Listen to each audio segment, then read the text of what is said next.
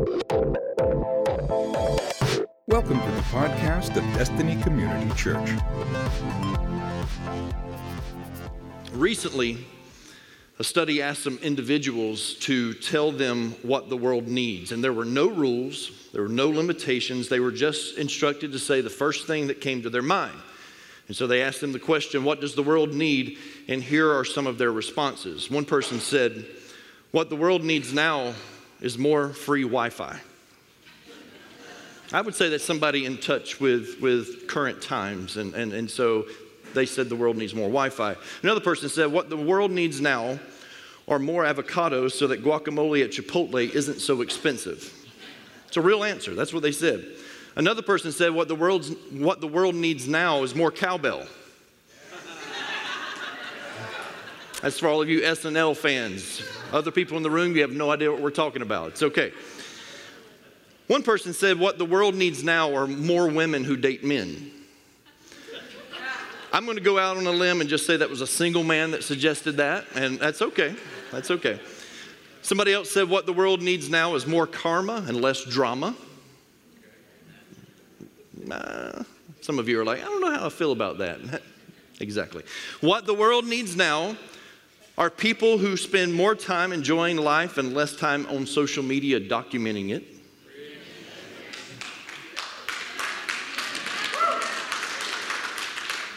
I think we struck a chord there. Yeah. I like this one. Somebody said, What the world needs now are more winning lottery tickets. I don't play the lottery. I'm not encouraging you to do it, but if you do win, just remember your church, okay? That's all I'm asking. We will receive the tithe off of that. And, and finally, my favorite response was this one What the world needs now are less stupid people.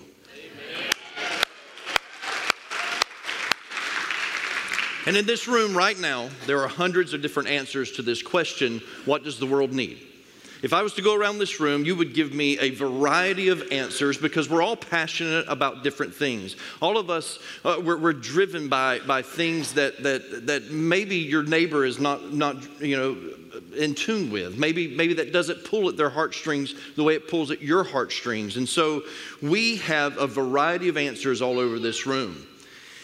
The headlines this past week were filled with suggestions of what the world needs. And they change depending on which news source you're reading. And so during my preparation, I went and started reading different news sources, even the news sources that I don't normally read the news from.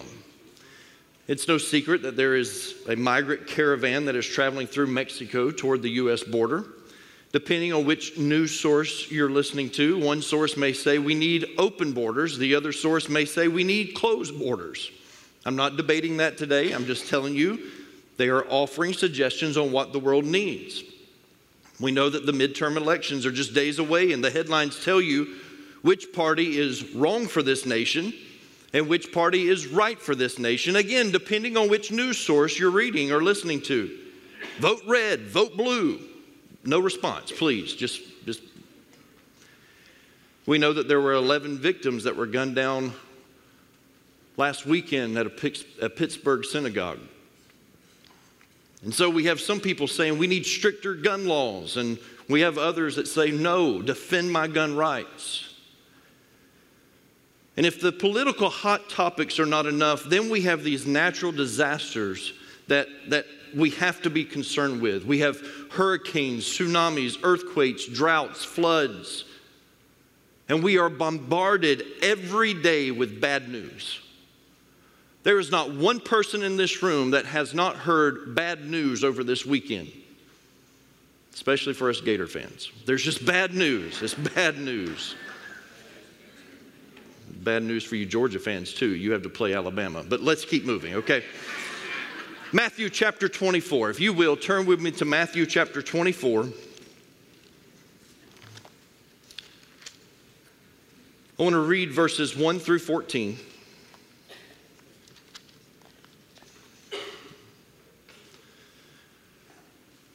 And it reads like this As Jesus was leaving the temple grounds, his disciples pointed out to him the various temple buildings.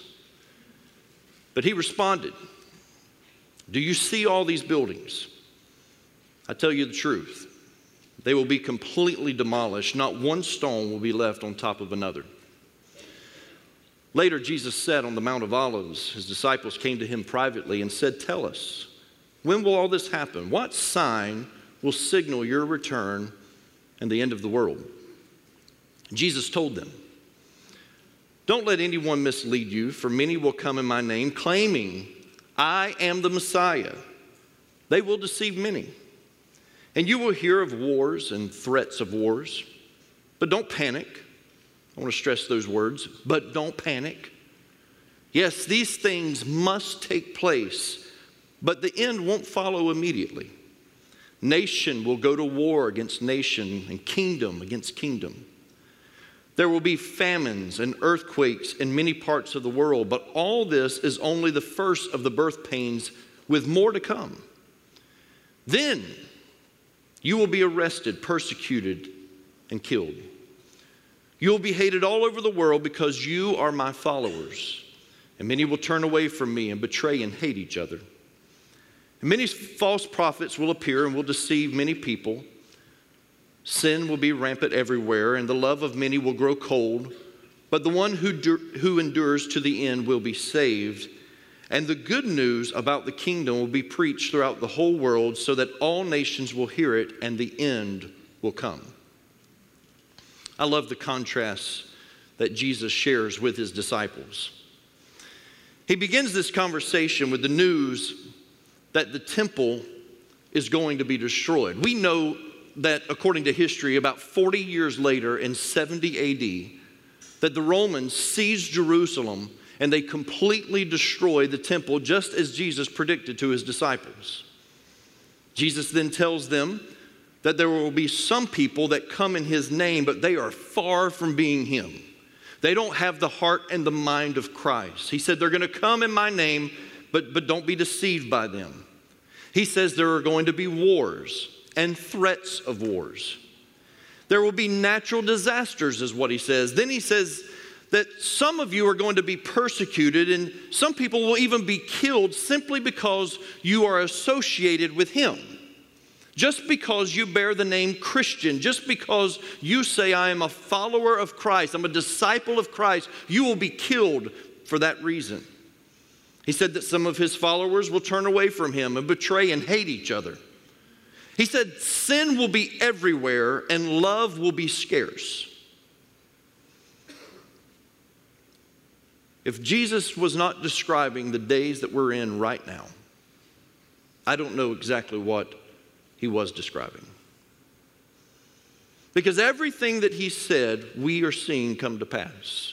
But he didn't leave it there. No, he, he makes us a promise that those who endure to the end will be saved, is what he says. If you have the strength and the endurance to make it to the end, then you will be saved. And then he says this listen to verse 14. He says, and the good news, say good news. Good news. Say it again, say good news. good news. He says, the good news about the kingdom will be preached throughout the whole world so that all nations will hear it, and then the end will come. It's very important that you understand the events and the timeline of these events that Jesus is sharing about. Have you ever heard someone say, or maybe you've even said it yourself, these are the signs of the times. You ever heard that? You know, maybe you heard your grandmother say that or something. Maybe, Some of you, this is how you know you're getting old, is when you start saying that yourself. These are the signs of the times. And usually, what we're referring to, if you're a believer, if you're a Christian, what we're referring to is that the world is so bad right now that these are the signs of the times, and, and, and Christ is going to return soon. And so we make a statement like that because the world is so bad. These are the signs of the times, and, and we should expect the return of Christ soon. It's interesting to me that Jesus makes it a point to stress that the bad news events do not usher in his return. Notice that. He said in verse 6 these things must take place, but the end won't follow immediately. I think sometimes we're so focused on the bad news,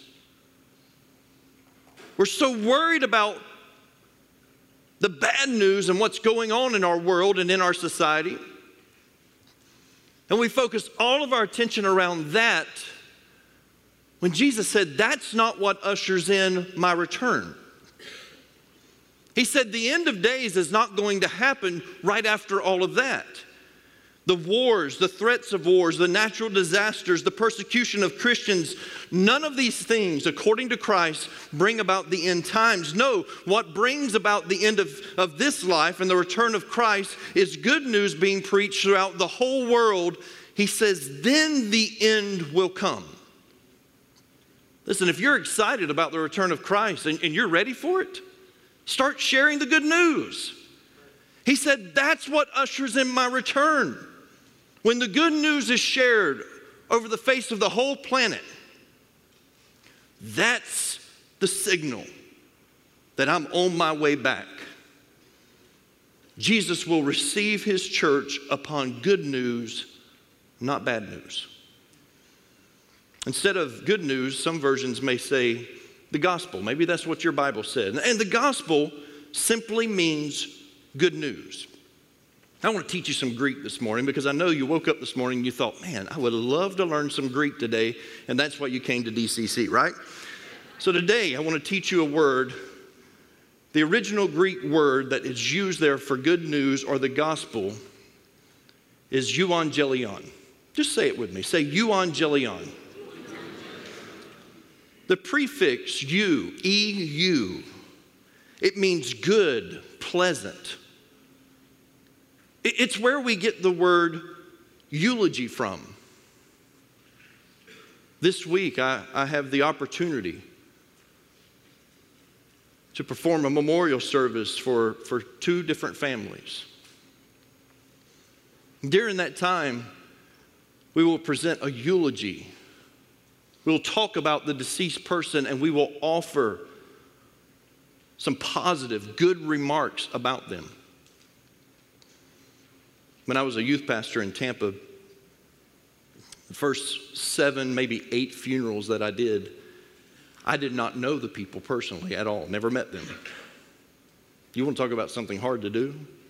Try doing a funeral for someone you've never met before. And the first seven or eight I did, it was like that. And, and the reason it was like that was because our pastor, who was a very busy man, it was a, it was a large church, and so he only handled funerals that were directly connected with our church. So if you had a family member and they needed someone else, he thought, well, my youth pastor is very capable. I'll allow him to do it. And so that's where I came in. And, he, and, and so my first seven or eight funerals, you know, were, were people that I, I had never met. Well, I did this one funeral one time, someone that I had never met. And nobody in the family could give a eulogy. No one could supply information for a eulogy. Nobody had a nice thing to say at all about this person. We get to the funeral and only a few family members show up. And they don't want to be there. They don't like each other, they didn't like him. Matter of fact, I was the only person that said anything positive about the man at all, and I didn't even know him. It was an awkward, awkward day for me. I've never had an experience like that before or after. It, it, was just a strange, strange day. But a eulogy is a good word that is said about someone's life after they died. Now, the second root word is angelion. Say angelion. Angelion. It, it means message. It's where we get the word angels from. You see, Angels are messengers. Anytime you read of an angel in God's word, the angel is a messenger.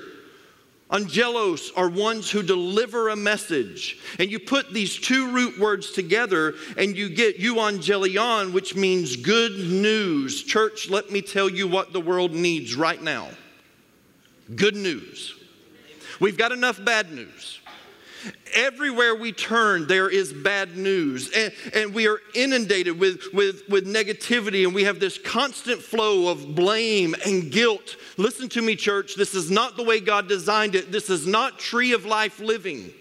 This is living out of the tree of the knowledge of good and evil, where we are constantly pointing fingers and we're constantly blaming and we're constantly pushing guilt on, onto people. This is not the kingdom of God, and so many Christians are adapting to this because this is our society. I knew this was not going to make me a popular preacher today. I knew it. I knew it. But you need this. Not only are people subject to the negativity of headlines and world events, they're also dealing with their own personal bad news. So they turn on the TV, there's bad news. They open the newspaper, you know what those are? Okay. Digital newspapers online, they open up the websites, they, they read its own apps, they get notifications on their phones. We're inundated with, with bad news constantly. Then they go to the doctor, and what does the doctor give them? Bad news. Suddenly they're behind in their bills. The bill collector's calling, and he's, he's giving them bad news. The last thing that the world needs is more bad news. The last thing that they need is the church adding fuel to the fire. And we are at a critical crossroads with the worldwide church. When I say that, I don't mean just us, I mean the worldwide church. Jesus instructed us that when the bad news is prevalent, then that's our cue to preach the good news. How many of you would agree with me right now that the bad news is prevalent by a show of hands? Yes?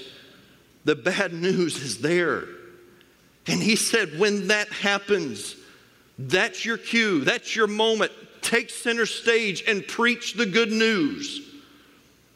Some of you are about to feel really convicted or completely ticked. It's your choice, however you want to do this, but it's up to you. By the nature of like mindedness, most of my friends on social media possess the same belief system that I do.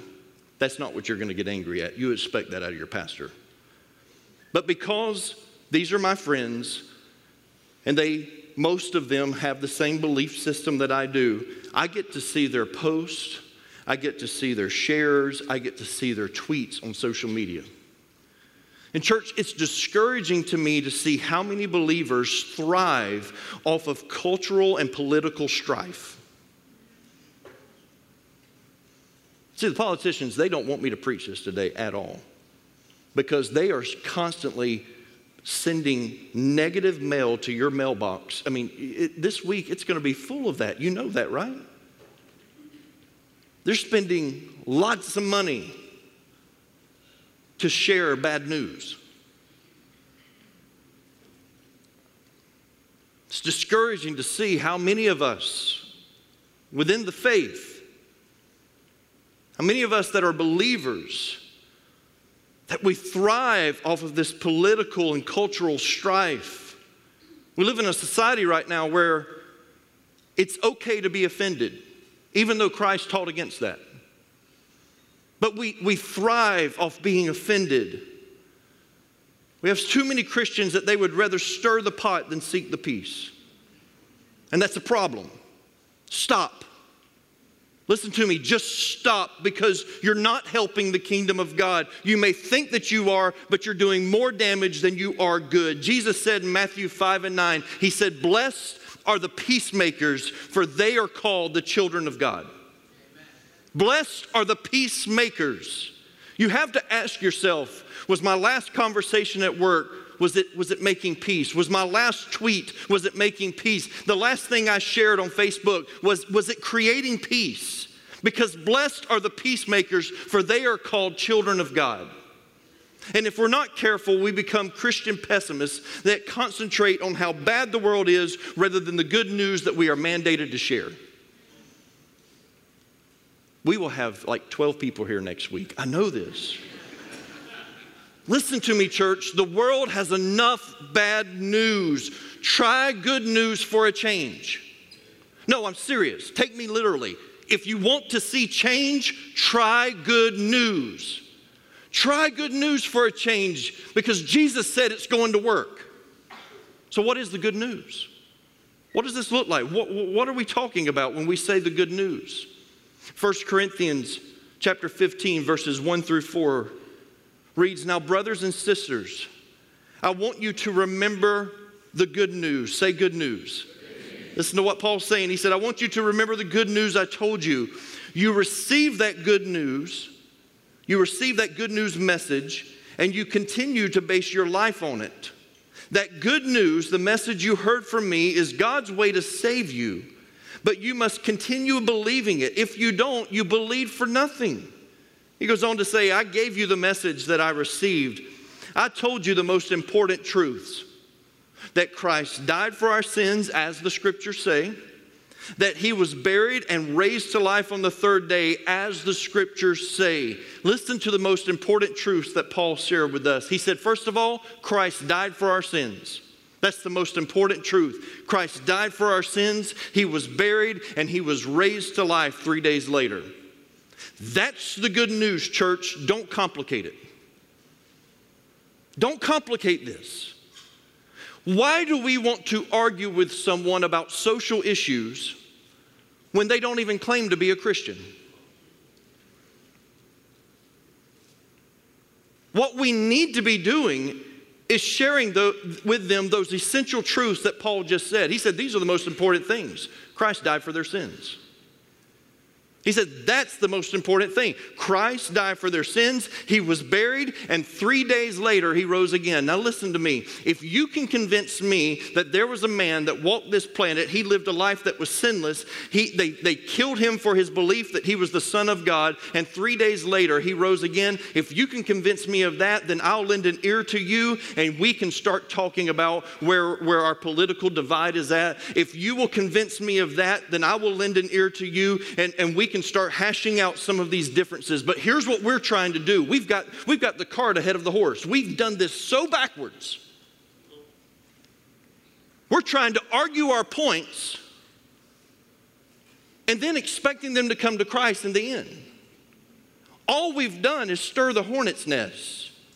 Share the good news of Jesus Christ that He died for their sins that he was buried and that he rose again, have those conversations, and then let's clean them up later.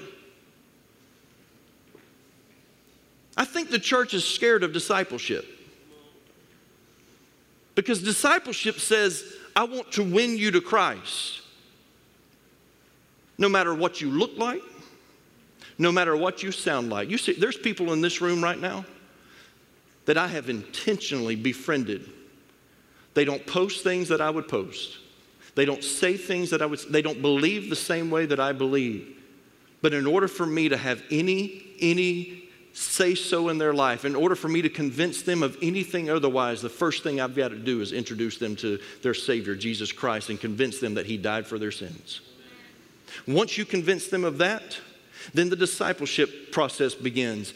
And I'm afraid that the church is just scared to death of what discipleship looks like because we don't want to get our hands dirty trying to help others grow in Christ because winning the lost gets messy.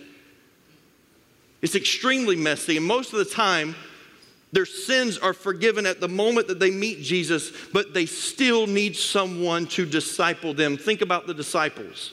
They were with Jesus for three and a half years. And at the end of three and a half years, when he was arrested and was, was on trial, they all scattered. They did not see it the way Christ saw it. For three and a half years, they are being discipled by Jesus, but they still don't believe the way that he does. Why are we so backwards at this? What the world needs is good news. And you've got the good news. You know what the good news is, they don't. And he said, when when your world is inundated with, with bad news, that's your cue, church. Stand up and start talking about the good news. A few months ago, I received a phone call from one of our city officials that I, I, did not ask permission, so I'm not going to share his name. But he wanted my input on the possibility of a Hindu temple coming to Newberry. I had heard some, some talk, I had heard some rumors about this, and apparently a few citizens were voicing their concerns and not wanting this Hindu temple in our area. And I immediately recognized what was happening, and I explained to him that there was some confusion between Hindu and Islam. This is not going to make me popular with some of you today, but, but I want you to hear me till the end, okay? Listen close to me. I told him, I said, I can tell you in a small town like Newberry, there's some confusion between Hindu and Islam. And when they're, when they're hearing Hindu, all they're hearing is Islam. And I told him, I said, we have to, to, to understand that these are two different religions. I was afraid that some of these uninformed citizens were just simply confusing the two. Now, I want you to understand this, and I want to make sure that everybody in the room hears this. There's only one way to heaven, and that's Jesus Christ. You understand that, right? Jesus said, I'm the way, the truth, and the life. No one comes to the Father except through me. He, he made that plain.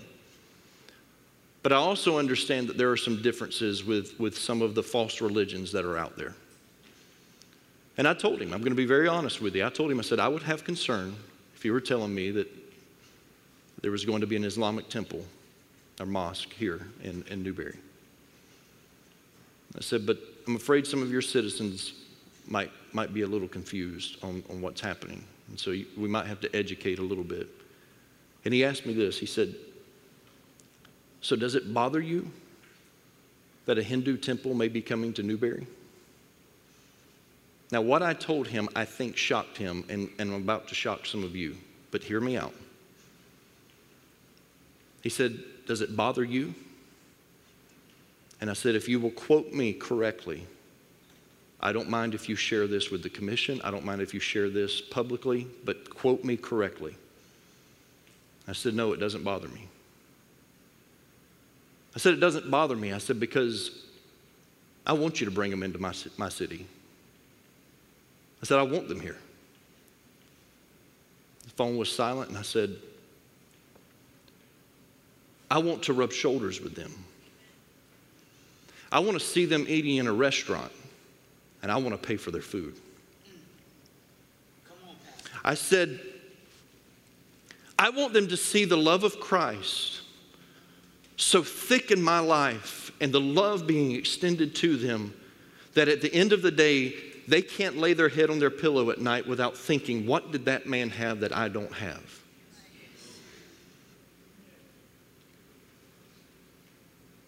Jesus said, when you hear of bad news, that's your moment to stand up and share the good news. So, no, I'm not scared. I want to see Hindus come to know Jesus.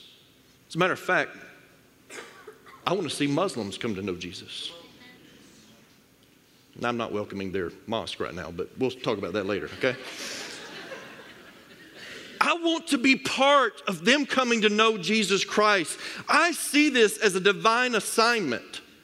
So, church, don't walk out of here and, and, and join the, the, the, the debate, okay? Because I can't wait for the citizens of Newberry Forum to get a hold of this one. it's going to be entertaining, I promise. I will be the guy putting the, the, the, the, the little you know, gif up of, of Michael Jackson eating popcorn. Yeah, I'm just there to watch. Just bad news, bad news. No. Some people see this as bad news. I see, it, see it as an opportunity to share the good news.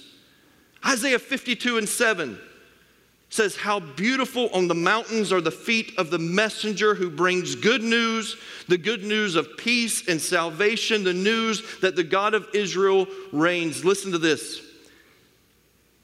In the Old Testament days, they would put a watchman on the wall. And the watchman would watch off into the distance. He would look at the mountains, he would look at the hills. And when his, his city, when his nation was off at war, they were waiting on the messenger. They were waiting on the angelos, the messenger to come. And he could tell by the way that he was running if it was good news or bad news. If he's sluggish, if he's tired, if there's no adrenaline, it's bad news. But if he's running with vigor and he's excited and he's got the adrenaline behind him, then he's coming to share good news. And Isaiah said, How beautiful on the mountains are the feet of the messenger who brings good news, the good news of peace and salvation, the news that the God of Israel reigns. I'll tell you, church, what the world does not need more of. We do not need any more political propaganda. We don't need any more legalistic mindsets in the church, and we certainly don't need any more opinions because opinions are like belly buttons. Uh, you thought I were going somewhere else. And everybody has one, right? The world needs good news. So here's your homework. Are you ready? No, you're not ready. Okay. Here's your homework. I want you to do this. This week, in what is possibly the most political environment that you will see, that the climate of this week is going to be crazy. Your homework is to stay away from negative posts, tweets, and shares. This week, it's good news. And I'm not just talking about social media. For this week, don't lend yourself to spreading bad news. Paul said in Philippians 4 and 8, finally, brothers, whatever is true, whatever is honorable, whatever is just, whatever is pure, whatever is lovely, whatever is commendable, if there is any excellence, if there is anything worthy of praise, think about these things. That's your homework. The world needs good news. Share it. It's up to you. And that's the mandate from our leader. Share the good news. Thank you for listening to the podcast of DCC. For service times and directions, log on to www.destinycommunitychurch.org. Thanks again for listening.